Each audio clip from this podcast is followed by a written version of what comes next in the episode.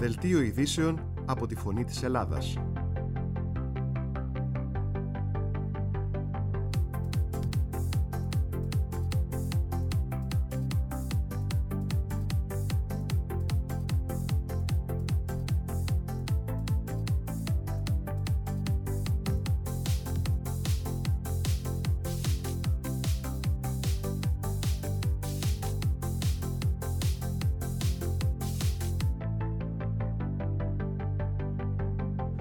Στο μικρόφωνο Προκόπης Αγγελόπουλος. Συνεχίζεται για δεύτερη μέρα στη Βουλή η συζήτηση επί των προγραμματικών δηλώσεων με τους υπουργούς να παρουσιάζουν τις προτεραιότητές τους. Πρόσθετα κίνητρα για δράσεις εξοικονόμησης από ενεργειακά ευάλωτους, βελτιστοποίηση του κοινωνικού οικιακού τιμολογίου και παραγωγή πράσινης ενέργειας από τη ΣΟΤΑ για τη στήριξη της κατανάλωσης των ευάλωτων δημοτών, προανήγγειλε από το βήμα της Βουλής ο Υπουργός Περιβάλλοντος και Ενέργειας Θεόδωρος Κυλακάκης.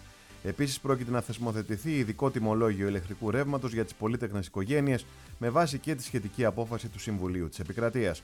Επιτάχυνση των προσλήψεων μέσω ΑΣΕΠ, νέο απλοποιημένο σύστημα επιλογής προϊσταμένων και διοικήσεων φορέων του Δημοσίου και αναβάθμιση των ΚΕΠ είναι μερικές από τις προτεραιότητες της νέας ηγεσίας του Υπουργείου Εσωτερικών, όπως προσδιορίσε η Νίκη Κεραμέως. Τόνισε ότι στόχος είναι μια αποτελεσματική και σύγχρονη δημόσια διοίκηση σε ένα φιλικό για τον πολίτη κράτος.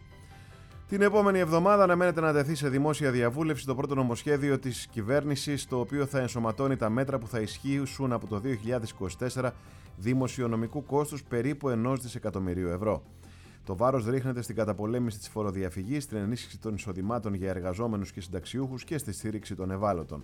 Προτεραιότητα και η μείωση ασφαλιστικών εισφορών και φόρων για νοικοκυριά, ελεύθερους επαγγελματίες και επιχειρήσεις. Από τις αρχές του επόμενου έτους τίθεται σε ισχύ το νέο μισθολόγιο του Δημοσίου με οριζόντιες αυξήσεις σε όλους τους υπαλλήλους.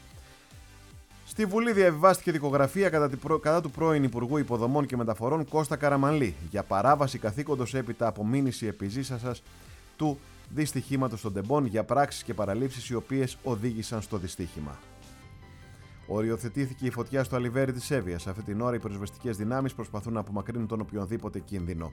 Ως υπαίτιος έχει συλληφθεί εβδομηναπεντάχρονος, ο οποίος εντοπίστηκε να καπνίζει μελίσια στην περιοχή από την οποία ξεπήδησαν οι φλόγες και σε βάρος του σχηματίστηκε δικογραφία. Υψηλός ο κίνδυνος πυρκαγιάς σήμερα σε Αττική, Εύβοια, Αχαΐα, Ηλία, Μεσσηνία, νησιά Ανατολικού Αιγαίου, Δωδεκάνησα, Κρήτη και Ιόνιο. Ξεκινά αυτή την ώρα και λίγη στις δεκαεφτά Ιουλίου στις δώδεκα τα μεσάνυχτα η υποβολή των μηχανογραφικών δελτίων των υποψηφίων για την εισαγωγή στην τριτοβάθμια εκπαίδευση. Υποχώρηση στο ένα κόμμα οκτώ τοις εκατό για τον πληθωρισμό στην Ελλάδα τον Ιούνιο από το δύο κόμμα οκτώ τοις εκατό πριν από ένα μήνα σύμφωνα με την Ελστάτ. Πρόκειται για το χαμηλότερο ποσοστό από τον Αύγουστο του δύο χιλιάδες είκοσι ένα. Ωστόσο, στα τρόφιμα ο πληθωρισμός έφτασε στο δώδεκα κόμμα δύο τοις εκατό, στο πέντε κόμμα εννέα τοις εκατό σε ένδυση και υπόδηση και στο επτά κόμμα επτά τοις εκατό στην ομάδα Υγεία. Αντίθετα, πτώση έντεκα κόμμα επτά τοις εκατό στην ομάδα Στέγαση, όπου περιλαμβάνεται και ο κλάδος Ενέργειας, και πτώση επτά κόμμα έξι τοις εκατό στις μεταφορές. Παρατημένοι στην έρημο της Τινησίας, εκατοντάδες μετανάστες μετά το φόνο ενός άντρα στην πόλη Σφάξ και τις ταραχές που ξέσπασαν σε αυτή. Όπως κατήγγειλε το Παρατηρητήριο Ανθρωπίνων Δικαιωμάτων, οι πρόσφυγες που βρίσκονται στη μεθόριο με τη Λιβύη, ανάμεσά τους γυναίκες, τρεις εκ των οποίων έγκυες και είκοσι εννέα παιδιά, έχουν αφαιθεί στην τύχη τους σε συνθήκες ακραίας ζέστης. Οργή και έντονες αντιδράσεις προκάλεσε η είδηση για το άλογο που ξεψύχησε στην Κέρκυρα ενώ κουβαλούσε τουρίστες. Σύμφωνα με πληροφορίες από το περιβάλλον του ογδοντάχρονου ιδιοκτήτη Αμαξά, το άτυχο ζώο έχει περάσει πρόσφατα ασθένεια. Αυτόπτες μάρτυρες υποστηρίζουν ότι δυσκολευόταν να ανέβει την ανηφόρα και γι' αυτό το λόγο αμαξάς το μαστίγωνε. Η αλλαγή του κλίματος είναι εκτός ελέγχου, προειδοποίησε ο Γενικός Γραμματέας του Ο Η Ε, Αντώνιο Γκουτέρες. Η προειδοποίηση του επικεφαλής του Ο Η Ε ακολουθεί την ανακοίνωση της Παγκόσμιας Ανάλυσης Δεδομένων που κατέγραψαν τον Ιούνιο τη θερμότερη εβδομάδα που έχει καταγραφεί ποτέ. Οι συχνότεροι και εντονότεροι καύσονες διαταράσσουν τη ζωή σε όλο τον κόσμο και προκαλούν θερμοκρασίες που απειλούν τη ζωή. Στα νέα από την Ομογένεια, με βάκχες έκλεισε το καλοκαιρινό φεστιβάλ Ευρυπίδη της Νέας Υόρκης από τις είκοσι έξι έως τριάντα Ιουνίου σε τρεις δημοφιλείς χώρους της πόλης. Η σεζόν λήξης του φεστιβάλ συνέπεσε με την τριακοστή επέτειο του American Female Theater, που προσφέρει ποιοτικό ελληνικό θέατρο σε όλο το κοινό δωρεάν. Τέλος τα νέα για τον καιρό, γενικά έθριο σήμερα, άνεμοι βόρειοι τέσσερα με έξι μποφόρ και τοπικά επτά. Η θερμοκρασία σε περαιτέρω άνοδο. Στην Αττική ηλιοφάνεια και θερμοκρασία από είκοσι τέσσερα έως τριάντα επτά βαθμούς. Έθριος στη Θεσσαλονίκη από είκοσι ένα έως τριάντα τρία βαθμούς η θερμοκρασία.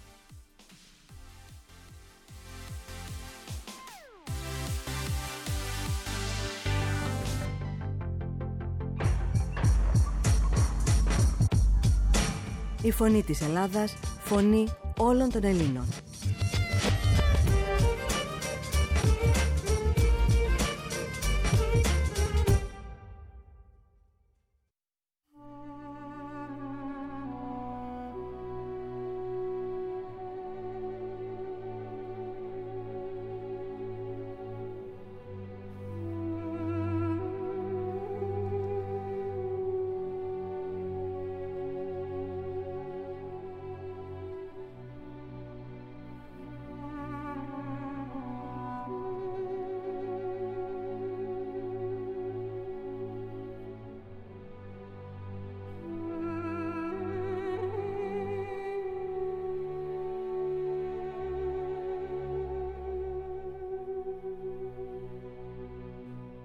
Η φτώχεια, η περιθωριοποίηση σε γκέτο και αόρατες αστικές νησίδες, η αστυνομική βία, η παραβατικότητα συνθέτουν έναν εκρηκτικό καμβά πίσω από τη βιτρίνα των μεγάλων αστικών κέντρων στη Γαλλία.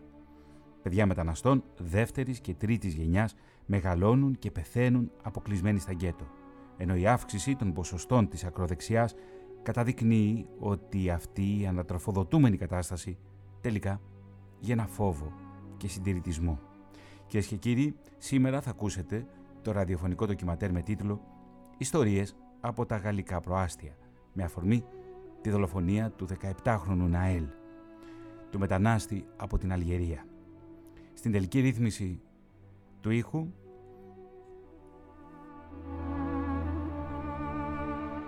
βρίσκεται ο Κώστας Λούβαρης. Στην έρευνα, τεκμηρίωση και παρουσίαση, ο δημοσιογράφος της ΕΡΤ Θωμάς Σίδερης.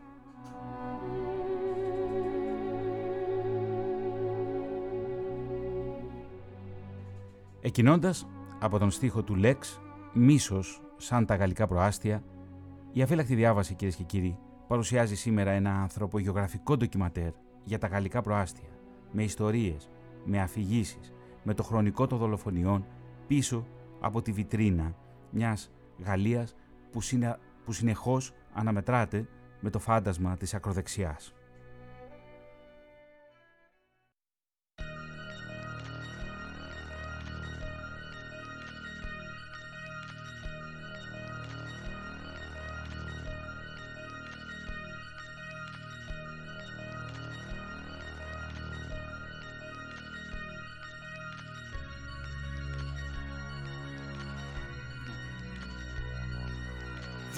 Δυο αμφέτα σε ένα άιφον οκτώ, μια σταγόνα ελ ες ντι σε ένα χωνί παγωτό, μια γκόμενα που πίνει ένα αγόρι σκληρό, ένας φίλος σου που σου είπε πως αυτό είναι το σωστό. Οι μικροί σκοτώνονται με τους δικούς τους, πατεράδες που δεν ξέρουνε πότε θα δουν τους γιους τους. Πατέρα, έχω τα πλάνα μου, το στάφ μες στα τσιγάρα μου, μα μη το πεις στη μάνα μου πως κλέβω στη χαρμάνα μου. Ζούμε τον έρωτα σε νοικιασμένα σπίτια, έχουν κομμένα ρεύματα και απλήρωτα ενίκεια, μικρά δωμάτια και όνειρα τεράστια. Μίσος σαν τα γαλλικά προάστια. Παναντόλ με σουλίτ και τεπών, στην υγεία των παρανόμων και των κακοποιών, που γουστάρουν να μ' ακούν στη μοναξιά των γελιών, ή στη βαγμένη σαν τα ζώα μες των μεταγωγών. Αυτό το γράφω με την πλάτη στον τοίχο, μ' αναγκάζουνε να βγω να το φτύσω. Προσευχή σου για όλους τους αντιπάλους, θέλουν παύση πονά για τους πονοκεφάλους. Αυτό το σύστημα με θέλει χαζό, να λέω εγώ ευχαριστώ και να γελάω στο φακόμα. Έλα που δεν είμαι σαν τους άλλους, θέλω παυσίπονα για τους πονοκεφάλους. Καλοκαίρια είδα πετά να λιώνουν σαν παγωτά, ανασφαλείς χειμώνες που δεν είχα λεφτά. Μου λένε τα χρόνια σου περνάνε, τι θα κάνεις μετά, και λέω δεν γυρίζω πίσω, λες και πήγα μπροστά. Σεπτέμβριο στο στούντιο, μιγρασία στον τοίχο, με το δείκτη στη σκανδάλη και την πλάτη στον τοίχο. Προσπαθώ να επιβιώσω όσο μου κλέβει στο στίχο. Είναι δικός μου, θα στο πάρω πίσω όταν σε πετύχω. Κουβαλάω το σταυρό, τριάντα τρία σαντό. Ευχαριστώ όσους ξυπνάνε τον κακό μου εαυτό. Ευτυχώς δεν χρωστάω κανενός, γιατί νεκρούς δεν ανασταίνω, εγώ δεν είμαι ο Χριστός. Τα λέω για τους μεν, μας τα ακούσουν κι δεν. Θα τους κάνω να παρακαλά να μπει το ρεφρέν. Τα βγά μακάπα από το διαμέρισμα τους κουίζεις τις ηχές, μαγωνιές τους επίδοξους ανταγωνιστές. Αυτό το γράφω με την πλάτη στον τοίχο, μ' αναγκάζουνε να βγω να το φτύσω. Προσευχή σου για όλους τους αντιπάλους, θέλουν παυσίπονα για τους πονοκεφάλους. Αυτό το σύστημα με θέλει χαζό, να λέω εγώ ευχαριστώ και να γελάω στο φακόμα. κοπέλα που δεν είναι σαν τους άλλους. Θέλω παύση πονά για τους πονοκεφάλους. Ψηλά πάνω απ' τα σύννεφα σαν κτίριο στο Ντουμπάι. Πεσμένο σαν τον άτυχο που μια παρέα βαράει. Συνήθως το ενδιάμεσο σαν πέτρα που τσουλάει. Ποτέ μου δεν ξεχνά ότι ο κόσμος γυρνάει. Οι τζογαδόροι παίζουνε τα λεφτά τους. Οι γιατροί και οι δικηγόροι αυξάνουνε τη δουλειά τους. Οι γιάπηδες ψωνίζουν τα ροστάκια σπάνε βράχους. Οι προπονητές γυμνάζουν τους επόμενους πυγμάχους. Κι εγώ κρατάω τη χειρότερη συνήθεια. Εκθέτω τον εαυτό μου σε δέκα εκατομμύρια. Κι όλα αυτά για να μπορώ και να ανασάνω στη σκιά ενός πλατάνου μες στα τσιμεντένια κτίρια. Υγρά μυστήρια σε πλαστικά ποτήρια. Τρυπάρουν τα μπρατάνια όταν είναι υποεπίρρεια. Λίγο πρωτού μ' αφήσουνε και φύγουν overdose. Να πάνε στην ταράτσα τους να δουν τα γιου εφ όου.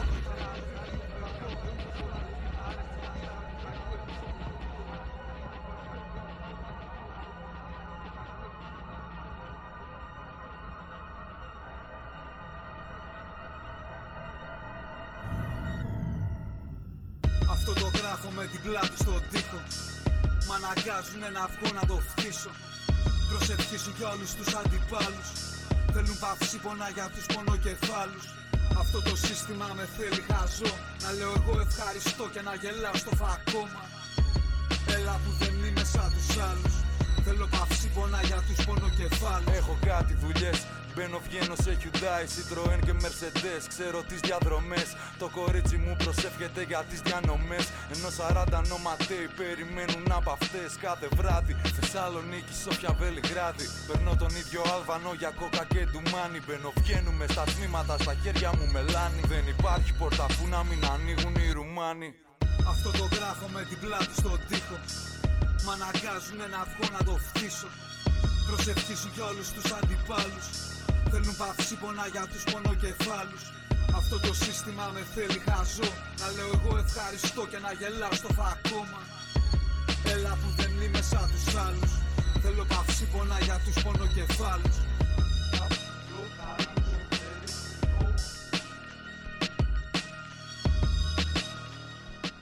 Ιστορίες για τα παιδιά που μεγαλώνουν στο κοινωνικό περιθώριο. Και η βία ανατροφοδοτείται.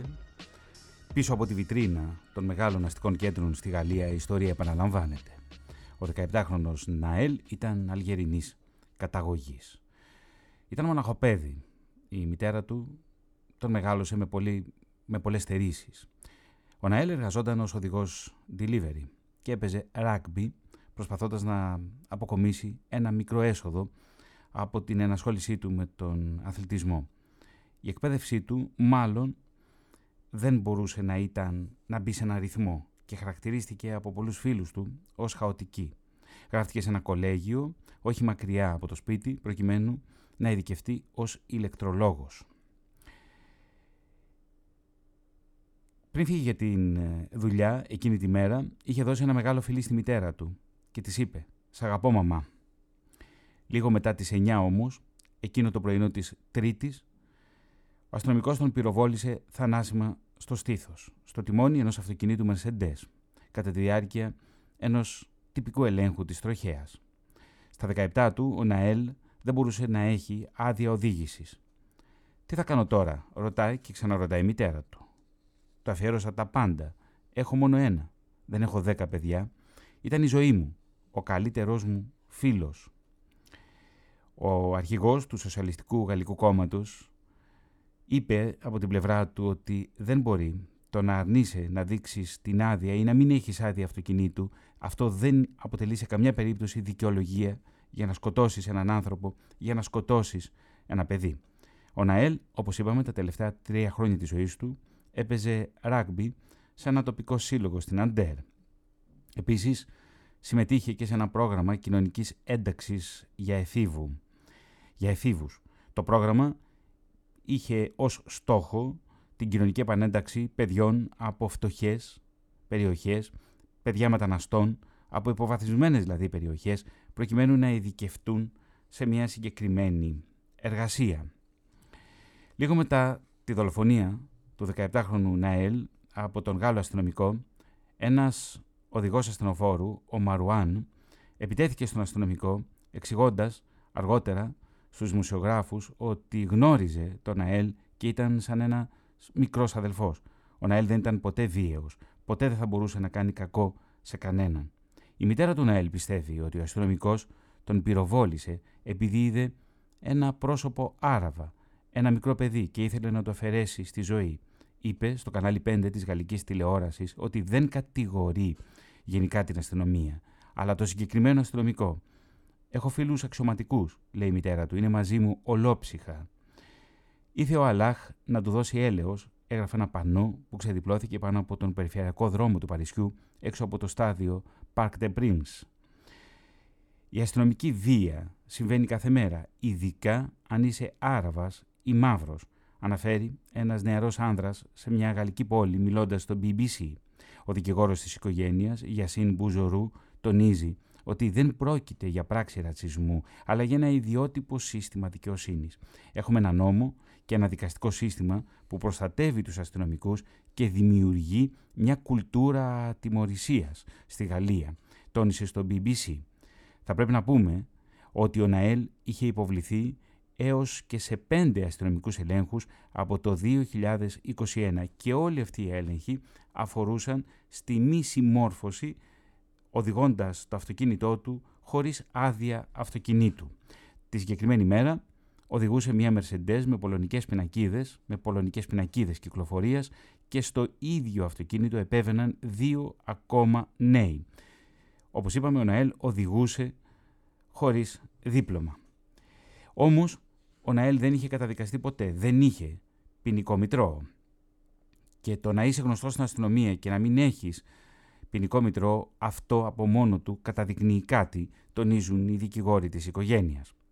Τώρα, ο μικρός Ναέλ, ο ανήλικος Ναέλ, συμμετείχε τον Φεβρουάριο του δύο χιλιάδες είκοσι τρία στα γυρίσματα ενός βίντεο κλιπ του ράπερ Τζούλ. Τρεις μήνες αργότερα το βίντεο κυκλοφόρησε και έτυχε μεγάλης αποδοχής, αφού το είδαν σε πολύ λίγες ημέρες πάνω από τέσσερα εκατομμύρια θεατές μέσα σε λίγες εβδομάδες. Ακούμε λοιπόν το τραγούδι «Ragnar» του Τζούλ, στο οποίο συμμετέχει και ο Ναέλ.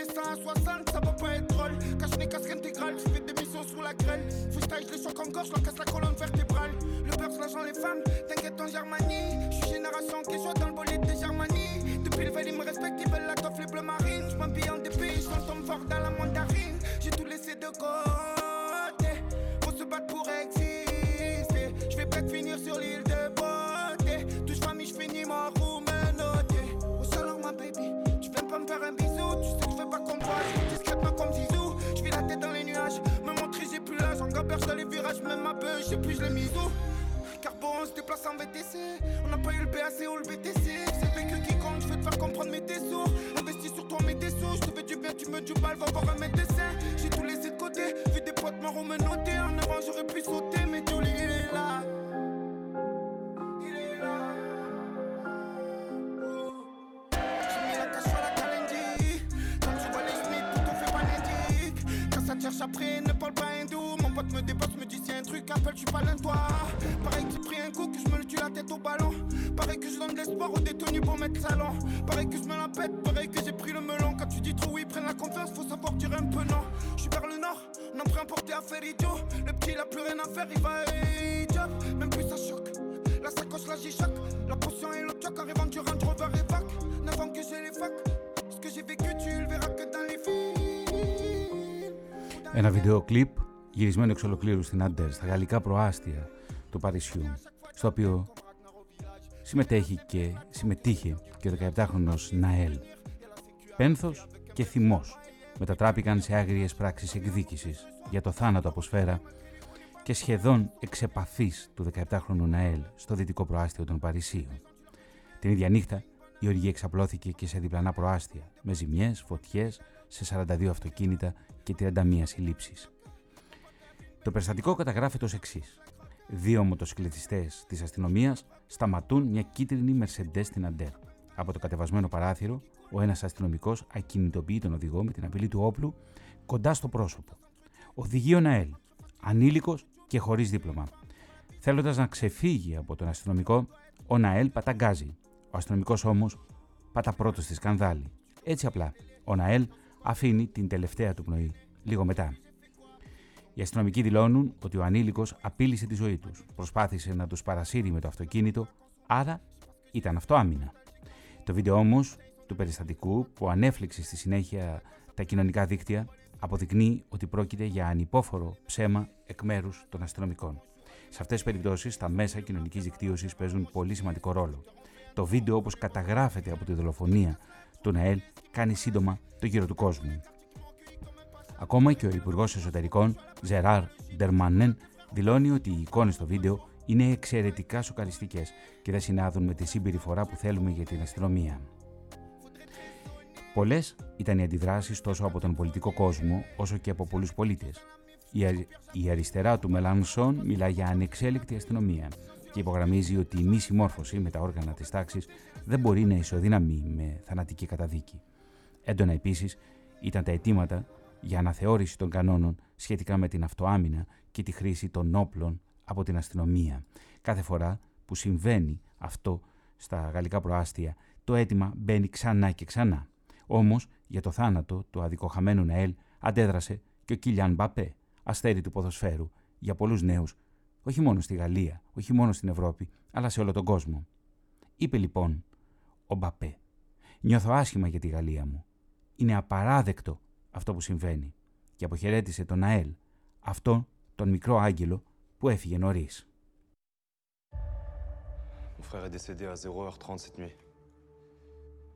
Pour la mémoire d'hier, les coupables seront traduits en justice. Ακούμε το τρέιλερ από την ταινία Ατένα, παραγωγής του δύο χιλιάδες είκοσι δύο σε σκηνοθεσία του Ρωμαίν Γαβρά. Η ταινία ξεκινά με μια ολονυκτία για ένα νεαρό αγόρι που πέθανε από τα χέρια της αστυνομίας, προτού ακολουθήσει η έκρηξη μιας κινηματογραφημένης βίας, σχεδόν χορογραφημένης. Η ταινία παρακολουθεί τις αντιδράσεις των τριών αδελφών του νεκρού, που έχουν πάρει πολύ διαφορετικούς δρόμους στη ζωή τους.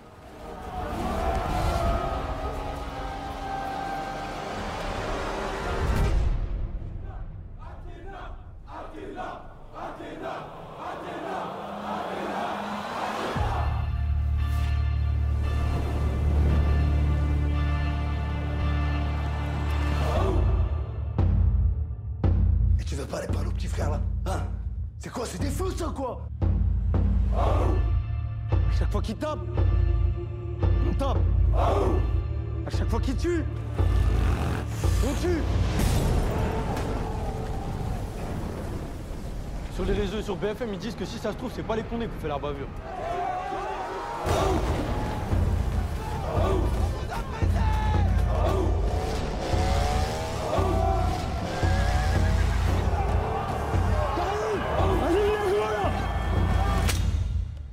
retrouver ceux qui ont fait ça à ton petit frère, que ce soit des gars de chez nous ou pas.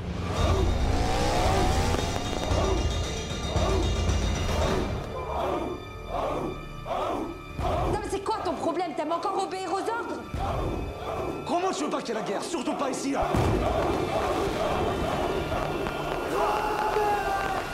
Tu comprends pas qu'elle a commencé déjà la guerre?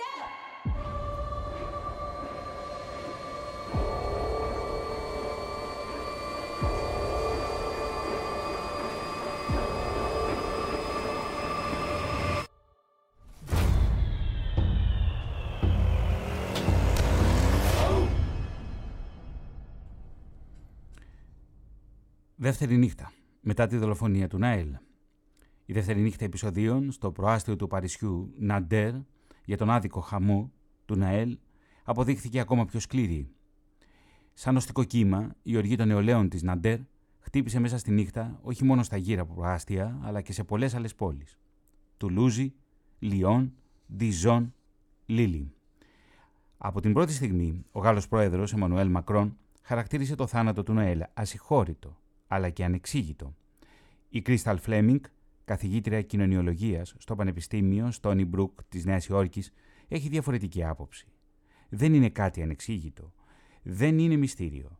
Είναι πολύ απλά ρατσισμός. Μιλώντας στην Deutsche Welle, η Κρίσταλ Φλέμινγκ υποστηρίζει ότι πρόκειται για αντίδραση απέναντι σε έναν συσσωρευμένο ρατσισμό που συνδέεται με την, απει... που συνδέεται με την απικιοκρατία. Οι γαλλικές αρχές, αλλά και οι Γάλλοι πολιτικοί, δεν δέχονται ότι όλα αυτά υφίστανται, αν και έχουν προηγηθεί αιώνες καταπίεσης των μειονοτήτων και των τοπικών πληθυσμών στις αποικίες. Η γαλλική κυβέρνηση επιμένει ότι δεν είναι ρατσιστική. Και τώρα εμφανίζεται ένα βίντεο που δείχνει έναν νεαρό να πυροβολείται, εξ επαφής, μόνο και μόνο γιατί οδηγεί αυτοκίνητο, χωρίς άδεια. Όλα αυτά προκαλούν τεράστια οδύνη, αλλά και οργή. Κρίσταλ Φλέμινγκ, καθηγήτρια κοινωνιολογίας στο Πανεπιστήμιο Στόνι Μπρουκ της Νέας Υόρκης. Στο παρελθόν η Γαλλία ήταν μία από τις μεγαλύτερες απικιοκρατικές δυνάμεις. Από τον δέκατο έκτο αιώνα μέχρι και πρόσφατα, στη δεκαετία του χίλια εννιακόσια εβδομήντα, οι ηγέτες της χώρας, όπως και πολλοί ομολογοί τους σε όλη την Ευρώπη, πίστευαν ότι η αποστολή εκπολιτισμού που είχαν αναλάβει δικαιολογούσε ακόμη και βίαιες συμπεριφορές. Μπορεί η Γαλλική Επανάσταση του χίλια επτακόσια ογδόντα εννέα να έχει κηρύξει τα ιδανικά της ελευθερίας, της ισότητας και της αδελφότητας, αλλά αυτά παρέμειναν ονειροαπατήλο για τους πληθυσμούς των αποικιών.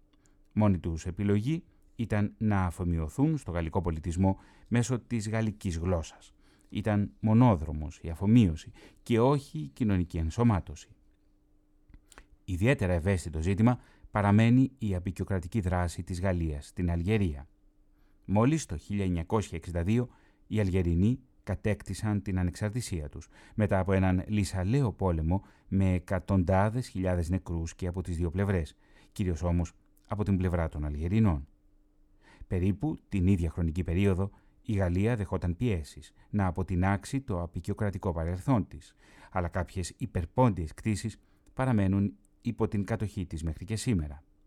Παράλληλα, το Παρίσι διατηρεί την πολιτική, οικονομική και στρατιωτική επιρροή σε πρώην αποικίες, κυρίως στην Αφρικανική Ήπειρο, ενισχύοντας ακόμη και αυταρχικούς ηγέτες, προκειμένου να προασπίσει τα συμφέροντά της.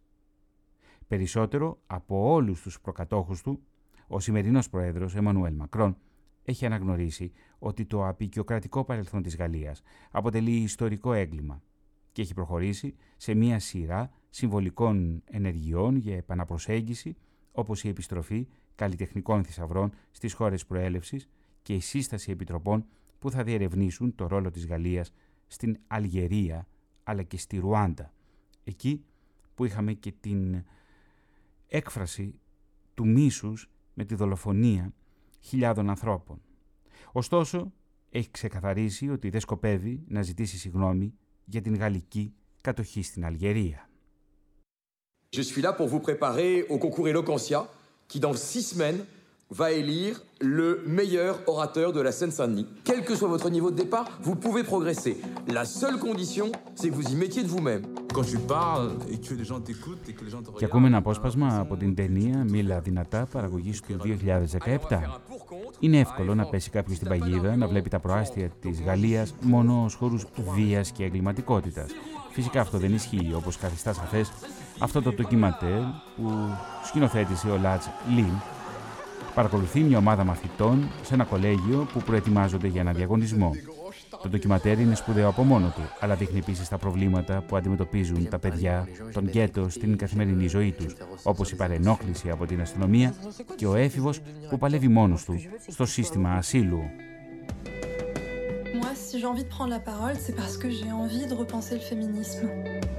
La parole, c'est une arme, c'est quelque chose qui me permet de, de pouvoir me défendre. On va y arriver. Je te jure qu'on va y arriver. On n'est pas loin du tout. Demain, la tête haute, je marcherai fier. Non, non, non, c'est à chier. C'est nul, c'est parfaitement nul. Il va falloir vous pousser aux fesses et vous dire, je vais me lever et puis je vais le faire. La parole qui convainc, la parole qui émeut, la parole qui touche, c'est celle-là qui nous rassemble. Avant, quand on voulait manifester son attachement à la liberté d'expression, on disait « Je suis Charlie ». Maintenant, à partir de ce soir, je dirais aussi « Je suis Saint-Denis ». Voici venue l'heure du jugement dernier. Est-ce que vous êtes prêts à leur faire un triomphe ?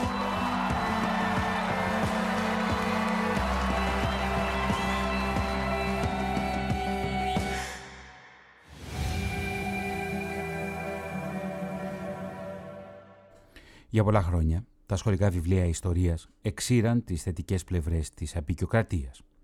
Το δύο χιλιάδες δεκαεπτά, η επικεφαλής της ακροδεξιάς, Μαρίν Λεπέν, επέμεινε ότι η απεικιοκρατία έχει προσφέρει πολλά στους αυτόχθονες. Σήμερα, η αστυνομία αρνείται ότι διακατέχεται από συστημικό ρατσισμό, αλλά οι διαβεβαιώσεις αυτές δεν πείθουν την Ροκαγιαντιάλο, μία από τις πιο γνωστές ακτιβίστριες για τα ανθρώπινα δικαιώματα. Η ίδια θεωρεί ότι τα τελευταία γεγονότα στο Παρίσι αποτελούν μια υπενθύμηση για το πόσο συνηθισμένη είναι η απάνθρωπη συμπεριφορά της αστυνομίας απέναντι σε μη λευκούς. Υπάρχει πρόβλημα συστημικού ρατσισμού στη γαλλική αστυνομία. Υπάρχουν δικαστικές αποφάσεις διεθνών δικαστηρίων, οι οποίες τυλιτεύουν την αυθαίρετη συμπεριφορά της αστυνομίας απέναντι σε ένα τμήμα του πληθυσμού. Ο Γάλλος συνήγορος του πολίτη, σε έρευνά του, εκτιμά ότι οι πιθανότητες να υποστούν αστυνομικό έλεγχο νεαροί άνδρες με αραβική ή αφρικανική καταγωγή είναι είκοσι φορές μεγαλύτερος σε σχέση με τους υπόλοιπους. Πολλοί από αυτούς κατάγονται από τις πρώην αποικίες και ζουν μάλλον απομονωμένοι στα περιβόητα μπανλιέ, δηλαδή στα γκέτο, στα προάστια. Αχανή οικοδομικά τετράγωνα σε υποβαθμισμένα προάστια του Παρισιού, σε θύλακες όπου ζουν μόνο μετανάστες και που πολλές φορές δεν έχει πρόσβαση και ο υπόλοιπος πληθυσμός των αστικών πόλεων, στο Παρίσι, στη Λιόν ή στη Μασσαλία. Μετά τον Δεύτερο Παγκόσμιο Πόλεμο, όταν η Γαλλία προσπαθούσε να ανταποκριθεί στις στεγαστικές ανάγκες της εποχής, ενώ παράλληλα ενθάρρυνε τη μετανάστευση, οι γειτονιές αυτές γιγαντώθηκαν. Ωστόσο, πολύ γρήγορα παραμελήθηκαν. Το δύο χιλιάδες πέντε, ο τότε Υπουργός Εσωτερικών και μετέπειτα Πρόεδρος της Γαλλίας, Νικολάς Σαρκοζή, πρότεινε να καθαριστούν με ηλεκτρική σκούπα υψηλής πίεσης, προκαλώντας τότε ποικίλα σχόλια. Έκτοτε έχουν γίνει πολλές συζητήσεις. Πολλά κρατικά προγράμματα έχουν εφαρμοστεί, αλλά σχεδόν τίποτα δεν έχει αλλάξει σε αυτές τις φτωχογειτονιές, σε αυτά τα ευρωπαϊκά γκέτο. Όπως λέει στη Deutsche Welle, ένας νεαρός, ο οποίος μένει στο προάστιο Ναντέρ του Παρισιού, εκεί δηλαδή που έμενε, και ο δεκαεπτάχρονος Ναέλ, η γαλλική κυβέρνηση έχει δημιουργήσει όλη αυτή την κατάσταση υποβάθμισης. Η δική μου γενιά έτσι έχει μεγαλώσει. Βλέπω μόνο φτώχεια και μιζέρια και φαίνεται ότι δεν μπορούμε να απαλλαγούμε από όλα αυτά. Στους οικιστικούς θύλακες των γαλλικών προαστίων τα παιδιά γεννιούνται, μεγαλώνουν, ενηλικιώνονται, γίνονται περιθωριοποιημένοι ενήλικες και πεθαίνουν ακριβώς στην ίδια κατάσταση, ένας κύκλος που δεν εμπεριέχει μέσα την κοινωνική ενσωμάτωση.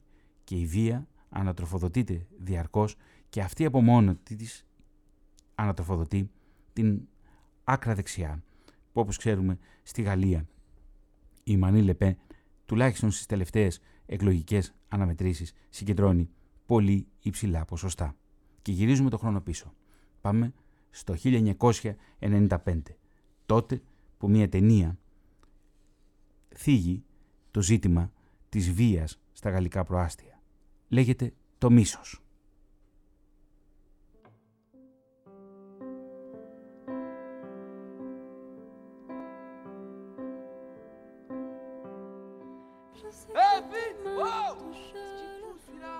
Είναι η κλασική ταινία για τα προβλήματα των προαστίων της Γαλλίας. Εκτός από το στυλ των αυτοκινήτων και την έλλειψη τεχνολογίας, και αυτή η ασπρόμαυρη ταινία θα μπορούσε να έχει γυριστεί χθες. Πράγμα σημαντικό, γιατί δείχνει πως κανένα από τα κοινωνικά προβλήματα, τα οποία αποτυπώνονται στο φιλμ, δεν έχει λυθεί στα χρόνια που ακολούθησαν. Το μίσος, η ταινία αυτή, παρακολουθεί τρεις νεαρούς άνδρες μέσα σε ένα εικοσιτετράωρο στα προάστια του Παρισιού, καθώς ένας από τους φίλους τους βρίσκεται στο νοσοκομείο με μηχανική υποστήριξη μετά από μια βίαιη σύγκρουση με έναν αστυνομικό. Ο σκηνοθέτης Μάθιου Κάσοβιτς φαίνεται ότι πρόκειται να μεταφέρει την ταινία αυτή ως musical το επόμενο έτος.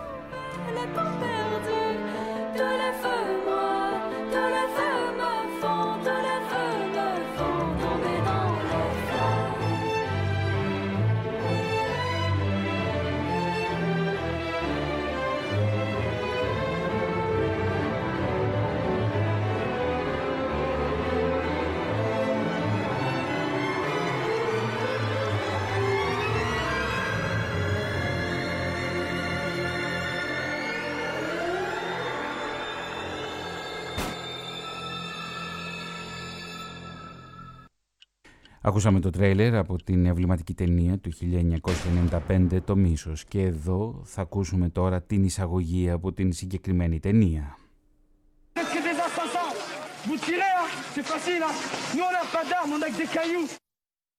C'est l'histoire d'un homme qui tombe d'un immeuble de cinquante étages.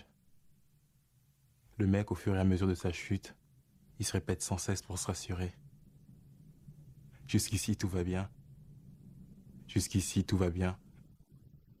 Jusqu'ici, tout va bien. Mais l'important, c'est pas la chute. C'est l'atterrissage.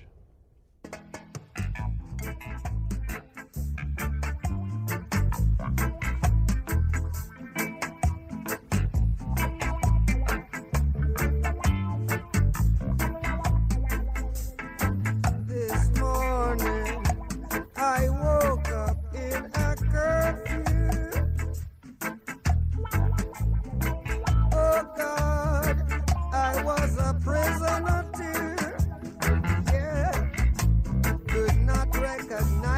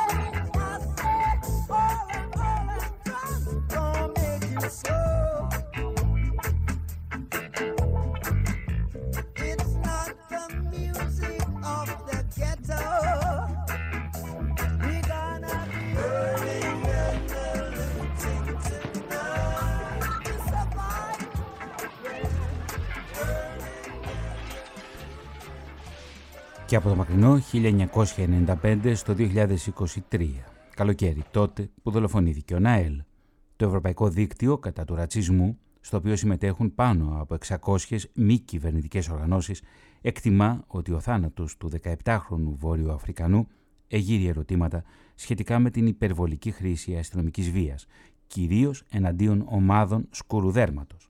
Μέσω του δικτύου της Deutsche Welle, το δίκτυο καλεί την γαλλική κυβέρνηση να λάβει άμεσα πρωτοβουλίες, απαντώντας στις ανησυχίες των οργανώσεων, της κοινωνίας των πολιτών και των προασπιστών των ανθρωπίνων δικαιωμάτων σχετικά με την ατιμωρησία και την αστυνόμευση με ρατσιστικά κίνητρα στη Γαλλία.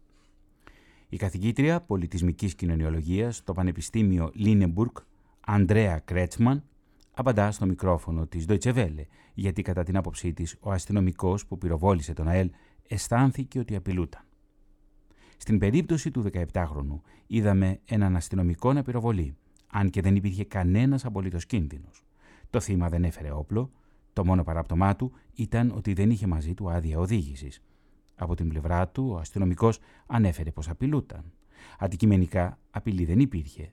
Μπορούμε όμως να φανταστούμε ότι ο αστυνομικός αισθάνθηκε ότι όντως απειλούταν, επειδή κατά τη διάρκεια της εκπαίδευσης, στο πλαίσιο προετοιμασίας τέτοιων αποστολών, διδάχθηκε ότι κάθε κατάσταση, όσο ακίνδυνη και αν φαίνεται, ενδέχεται να αποδειχθεί εξαιρετικά επικίνδυνη. Όπως τονίζει η καθηγήτρια πολιτισμικής κοινωνιολογίας στο Πανεπιστήμιο Λίνεμπουργκ, Αντρέα Κρέτσμαν, ο πολιτικός επιστήμονας Jacques de Meillard από το Πανεπιστήμιο Versailles Saint-Quentin δηλώνει ότι ο θάνατος του δεκαεπτάχρονου είναι αποτέλεσμα της ολοένα και δυσκολότερης σχέσης μεταξύ γαλλικής αστυνομίας και νεαρών ανδρών εθνικών μειονοτήτων της εργατικής τάξης. Από την πλευρά της, η εκπρόσωπος της αστυνομίας, Σονιά Φιμπλόιχ, διαφωνεί ότι τα κρούσματα αστυνομικής βίας έχουν αυξηθεί στη Γαλλία. Χαρακτηριστή, χαρακτηριστικά αναφέρει ότι δραματικά, δραματικό είναι το ρεκόρ θανάτων σε αστυνομικούς ελέγχους οχημάτων. Σημειώνει ωστόσο ότι το δύο χιλιάδες είκοσι ένα χρησιμοποιήθηκαν όπλα σε εκατόν πενήντα επτά περιπτώσεις εναντίον οχημάτων και το δύο χιλιάδες είκοσι δύο εκατόν τριάντα οκτώ. Μιλώντας στο γαλλικό ραδιόφωνο, υπογραμμίζει ότι και συνολικά η χρήση πυροβόλων όπλων είχε μειωθεί από τριακόσιες περιπτώσεις ετησίως πριν το δύο χιλιάδες δεκαεννέα σε διακόσιες ογδόντα πέντε το δύο χιλιάδες είκοσι δύο, κάνοντας παράλληλα λόγο για πτωτική τάση. Δηλαδή, η εκπρόσωπος της αστυνομίας παραδέχεται τη χρήση όπλων σε αστυνομικούς ελέγχους εναντίον των παιδιών που ζουν στα γαλλικά προάστια, από τα οποία, όπως θα δούμε και στη συνέχεια, οι περισσότερες από αυτές καταλήγουν σε δολοφονίες, οι περισσότερες από αυτές των περιπτώσεων.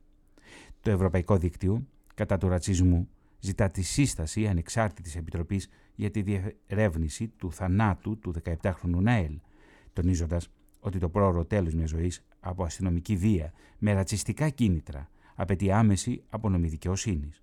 Προσθέτει μάλιστα ότι και τέτοια παρόμοια συμβάντα διευρύνουν το χάσμα μεταξύ αστυνομίας και πολιτών, τους οποίους υποτίθεται πως προστατεύουν, είναι εκεί για να διαφυλάτουν τον νόμο. Για να μην επαναληφθούν τέτοιες τραγωδίες, χρειάζονται θεμελιώδεις αλλαγές, οι οποίες μπορούν να επιτευχθούν μόνο μέσω κοινών προσπαθειών και επαναπροσδιορισμού των, προτερε... των προτεραιοτήτων που θέτει η αστυνόμευση, το πλαίσιο της αστυνόμευσης. Αυτά λοιπόν από το Ευρωπαϊκό Δίκτυο κατά του Ρατσισμού. Και πάμε τώρα σε ένα τραγούδι που μιλά για τα γαλλικά προάστια, για αυτό που ακριβώς συμβαίνει εκεί.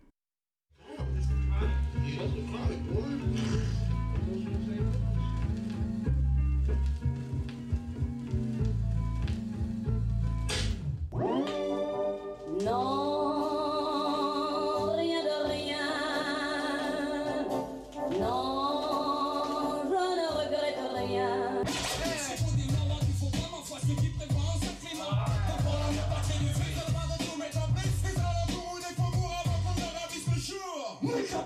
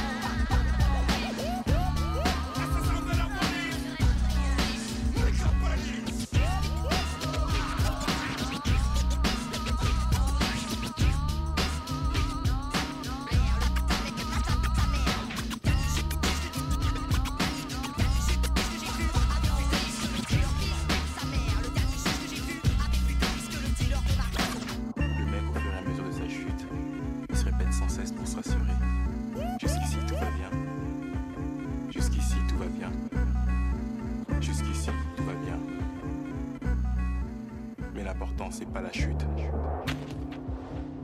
C'est l'atterrissage. Ο μακρύς κατάλογος της αστυνομικής βίας στη Γαλλία. Το ημερολόγιο δείχνει είκοσι επτά Οκτωβρίου δύο χιλιάδες πέντε. Κλισί, Σουμπουά, Ζιέντ Μπένα και Μπουνά Τραωρέ. Ο δεκαεπτάχρονος Μπένα και ο δεκαπεντάχρονος Τραωρέ επιστρέφουν σπίτι με την παρέα τους μετά από κάποιον ποδοσφαιρικό αγώνα. Την ίδια στιγμή η αστυνομία λαμβάνει μια κλίση άμεσης δράσης. Έχει γίνει διάρρηξη σε κάποια οικοδομή. Αναζητώντας τους δράστες, οι αστυνομικοί θέλουν να ελέγξουν την παρέα. Ο Τραωρέ, ο Μπενά και ο φίλος τους, Μουχιτίν Αλτούν, δεν έχουν χαρτιά μαζί τους και προσπαθούν να ξεφύγουν. Οι αστυνομικοί καλούν ενισχύσεις και ακολουθεί άγριο κυνηγητό. Οι τρεις έφηβοι καταφεύγουν σε μια περιφραγμένη περιοχή και κρύβονται σε ένα εργοτάξιο, σε ένα κοντινό εργοτάξιο που υπήρχε εκεί, του κρατικού παρόχου ρεύματος. Εκεί ο Τραωρέ και ο Μπενά πεθαίνουν από ηλεκτροπληξία, ενώ ο φίλος τους επιβιώνει με σοβαρά εγκάβματα. Ένα ηχογραφημένο μήνυμα από τον ασύρματο της αστυνομίας προκαλεί μεγάλη αναστάτωση. «Αν πάτε στο εργοτάξιο, δεν δίνω δεκάρα για τις ζωές τους», λέει ένας από τους αστυνομικούς που τους καταδιώκει όταν βλέπει τους νεαρούς να σκαρφαλώνουν πάνω από έναν φράχτη προς το εργοτάξιο της εταιρείας ηλεκτρισμού. Σύμφωνα με δική του δήλωση, ωστόσο, είχε υποθέσει ότι δεν ήταν εκεί τελικά. Η φράση όμως που ακούγεται στον ασύρματο είναι ξεκάθαρη. «Αν πάνε στο εργοτάξιο, εγώ δεν δίνω δεκάρα για τις ζωές τους». Και οι δύο αστυνομικοί δικάστηκαν με την κατηγορία της παράληψης παροχής βοήθειας. Με την κατηγορία δηλαδή ότι δεν φρόντισαν τους νέους παρά τον κίνδυνο που διέτρεχε η ζωή τους. Δέκα χρόνια αργότερα, το ποινικό δικαστήριο της Ρεν αθωώνει τελεσιδίκως και τους δύο υπαλλήλους με την ιδεολογία ότι δεν επρόκειτο για αναγνωρίσιμο άμεσο κίνδυνο για τους εφήβους. Μετά από καυγά μεταξύ του Ντιένκ και της φίλης του, η αστυνομία συλλαμβάνει τον εικοσιπεντάχρονο και τον βάζει σε ένα περιπολικό. Πέντε αστυνομικοί τον κρατούν βία με σφιχτή λαβή και πιέζουν το σώμα και το πρόσωπό τους στο έδαφος για μισή ώρα, ενώ τα πόδια του είναι δεμένα. Ο Ντιέκ χάνει τις αισθήσεις του και πεθαίνει από ασφυξία. δεκατρία χρόνια αργότερα, το Ευρωπαϊκό Δικαστήριο Ανθρωπίνων Δικαιωμάτων στο Στρασβούργο αποφασίζει ότι η Γαλλία πρέπει να καταβάλει εκατόν σαράντα πέντε χιλιάδες ευρώ στην οικογένεια προκειμένου να σταματήσει η διαδικασία και να αποφευχθεί νέα καταδίκη. Το ημερολόγιο δείχνει εννέα Ιουνίου δύο χιλιάδες εννέα. Ο εξήντα εννιάχρονος Αλγερινός Αρζεντέιχ Αλί Ζιρί επισκέπτεται τη Γαλλία προκειμένου να αγοράσει γαμήλιο δώρο για το γιο του και μετά τα ψώνια πίνει μερικά ποτήρια αλκοόλ μαζί με ένα φίλο του. Όταν οι δυο τους στη συνέχεια υπόκεινται σε αστυνομικό έλεγχο, ο Ζιρί που ήταν συνοδηγός αντιστέκεται. Τρεις αστυνομικοί συλλαμβάνουν το μεθυσμένο συνταξιούχο και τον μεταφέρουν με το αστυνομικό όχημα στο τμήμα. Το κεφάλι ανάμεσα στα γόνατα, με χειροπέδες. Αυτή είναι η εικόνα που καταγράφεται σε κάμερες ασφαλείας. Ο Ζιρί κάνει αρκετές φορές εμετό. Πέφτει σε κόμμα και αργότερα πεθαίνει στο νοσοκομείο. Και πάλι το Ευρωπαϊκό Δικαστήριο Ανθρωπίνων Δικαιωμάτων καταδικάζει τη Γαλλία για αμέλεια. Η κόρη του Ζιρί λαμβάνει τριάντα χιλιάδες ευρώ για ηθική βλάβη και επτά χιλιάδες πεντακόσια ευρώ για έξοδα και δαπάνες. Επτά χρόνια αργότερα, δεκαέξι Ιουλίου δύο χιλιάδες δεκαέξι, Μπουμόν Σουρ Ουάζ, Αντάμα Τραορέ. Ο εικοσιτετράχρονος Τραορέ, με καταγωγή από το Μάλι, διαφεύγει από την αστυνομία κατά τη διάρκεια καταδίωξης, προτού συλληφθεί από τη χωροφυλακή. Τρεις αστυνομικοί τον πιέζουν με τα γόνατα στην πλάτη, με τον Τραορέ να λέει ότι δεν μπορεί να αναπνεύσει, όπως αναφέρει η αστυνομική έκθεση. Η αστυνομία καλεί ασθενοφόρο, αλλά όταν αυτό φτάνει, ο Τραορέ είναι ήδη νεκρός. Πρόκειται για μια υπόθεση στην οποία δεν υπάρχουν ούτε μάρτυρες, ούτε βιντεοσκοπήσεις. Η ακριβής αιτία του θανάτου αμφισβητείται. Ένα δικαστήριο υπέθεσε ως αιτία μια προηγούμενη ασθένεια. Η, πραγματομοσ... η πραγματογνωμοσύνη της οικογένειας του Τραορέ κατέληξε πως ήταν αποτέλεσμα εξωτερικής βίας. πέντε Ιανουαρίου δύο χιλιάδες είκοσι, στο Παρίσι. Κεντρικός ήρωας είναι ο Σεντρικ Σουβιά. Ο σαρανταδιάχρονος οδηγεί το σκούτερ του κοντά στον πύργο του Άιφελ, όταν το σταματάει η αστυνομία. Ο διανομέας φαγητού φέρεται να μιλούσε στο τηλέφωνο ενώ οδηγούσε. Στη συνέχεια, ένας έλεγχος ρουτίνας εκτρέπεται. Οι τέσσερις αστυνομικοί και ο Σουβιά λογομαχούν, μέχρι που οι αστυνομικοί τον ρίχνουν μπρούμητα στο έδαφος. Ο Σουβιά, πατέρας πέντε παιδιών, φωνάζει επτά φορές «Πνίγομαι». όπως προκύπτει από το σχετικό οπτικοακουστικό υλικό. Ωστόσο, οι αστυνομικοί δεν αντιδρούν. Ο Σουβιά χάνει τις αισθήσεις του και πεθαίνει σαράντα οκτώ ώρες αργότερα στο νοσοκομείο. Αποτέλεσμα της έκθεσης αυτοψίας, θάνατος ως αποτέλεσμα κατάγματος του Λάρικα. Ο μακρύς κατάλογος της αστυνομικής βίας στη Γαλλία και των ανέτειων θανάτων. Il a fait quoi ton papa? M'a gratté les fesses. Και αυτό που ακούτε είναι το τρέιλερ της ταινίας «Αστυνομία, νυχτερινή βάρδια», παραγωγής του δύο χιλιάδες είκοσι. Αυτή η ταινία παρακολουθεί την ιστορία των αστυνομικών, το πώς εκείνοι μέσα σε μια νυχτερινή βάρδια περιπολούν στα γαλλικά προάστια. Είναι μια ταινία η οποία βλέπει, η οπτική της είναι από την πλευρά των αστυνομικών, όχι από την πλευρά των παιδιών που ζουν στα γαλλικά προάστια.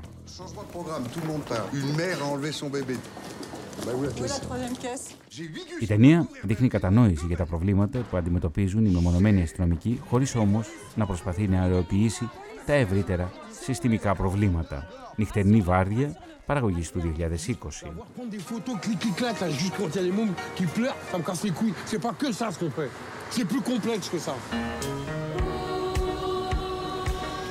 Bonjour madame, vous me présentez une pièce d'identité s'il vous plaît? Il pleure depuis tout à l'heure, moi je sais plus quoi faire, j'en peux plus. Vous secouez souvent?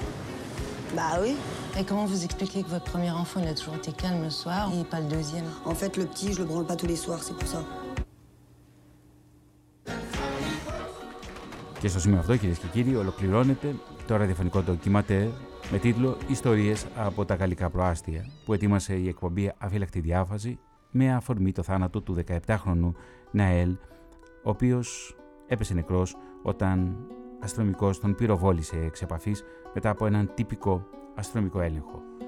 Στην τελική ρύθμιση του ήχου ήταν ο Κωνσταντίνος Λούβαρης. Στην έρευνα, τεκμηρίωση και παρουσίαση, ο δημοσιογράφος της ΕΡΤ Θωμάς Σίδερης. Σας ευχαριστούμε θερμά για την ακρόαση. Κυρίες και κύριοι, καλό μεσημέρι από την Αθήνα. Et tu juges pas ton rêve si tu le vois pas faire sa salade. J'ai fait confiance à l'être humain, j'ai compris qu'on est pas si net. Je dédicace les tests île de France et pour les casquettes sourcils froncés. Pour ceux qui ont pas la gueule de l'emploi, les pommades, les peaux foncées. On dirait qu'ils ont sapé ce que c'était du vrai rap français. On a connu la chaîne, que ce soit Nanterre, Grigny ou Trans. Dans le lieu de Paname, Galbagard, demande aux mecs de Sarcelles ou de Champigny-sur-Marne. J'ai dormi sur des bobos, j'ai pas grandi sur du marbre. Par ici y'a de la verdure, de la merde, de pite en dessous des arbres. Je te parle de ces endroits où les keufs rentrent pas sans leurs arbres. On s'était chaud allé dans le mauvais check, ça te marbrait. Pour ça qu'on voit des petites quinze ans marcher en équipe armée. Les petits ils ont onze ans, je te déconseille de les désarmer. Va voir dans les rues de Stalingrad, c'est comme ça depuis des années. A grandi dans la pression, un peu comme tous les tartins de Saint-Ouen. Nos checks sont réputés dans la région comme ta sœur Latchouin. J'écris mes textes tout seul, tu me verras pas demander un adjoint. Je côtoie des bons renois, tu peux me voir avec les deux tchatchés. Enfant des banlieues parisiennes, j'ai qualité et défaut. La vie c'est comme une chienne, tu vas bien être mis dans le mal. Banlieue parisienne, faut distinguer les vrais défauts. Y'a trop de soldats au ciel, à nos mères on fait du mal.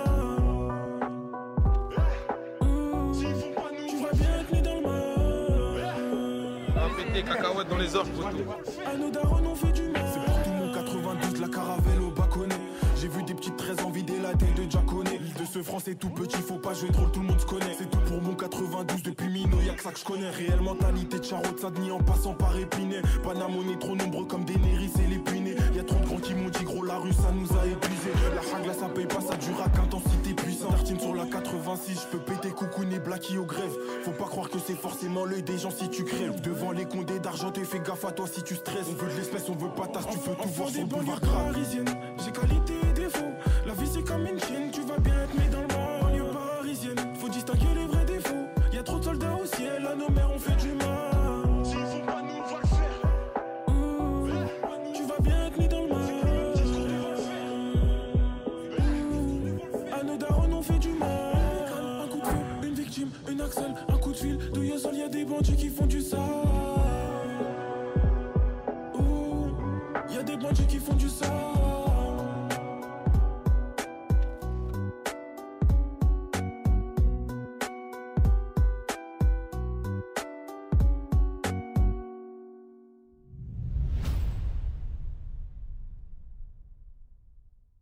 Ώρα Ελλάδος δεκατέσσερα, γιου τι σι έντεκα.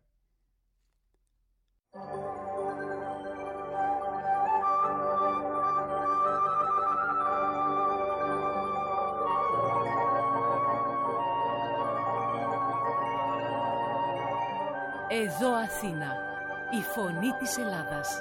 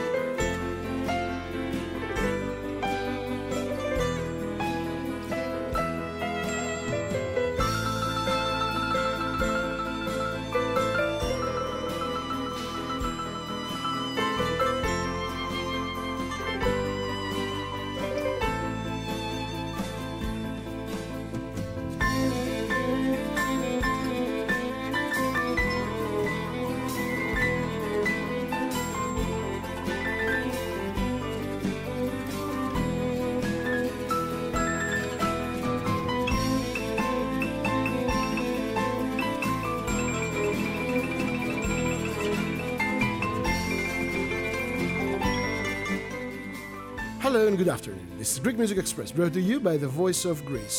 Our Magic Train is driven by our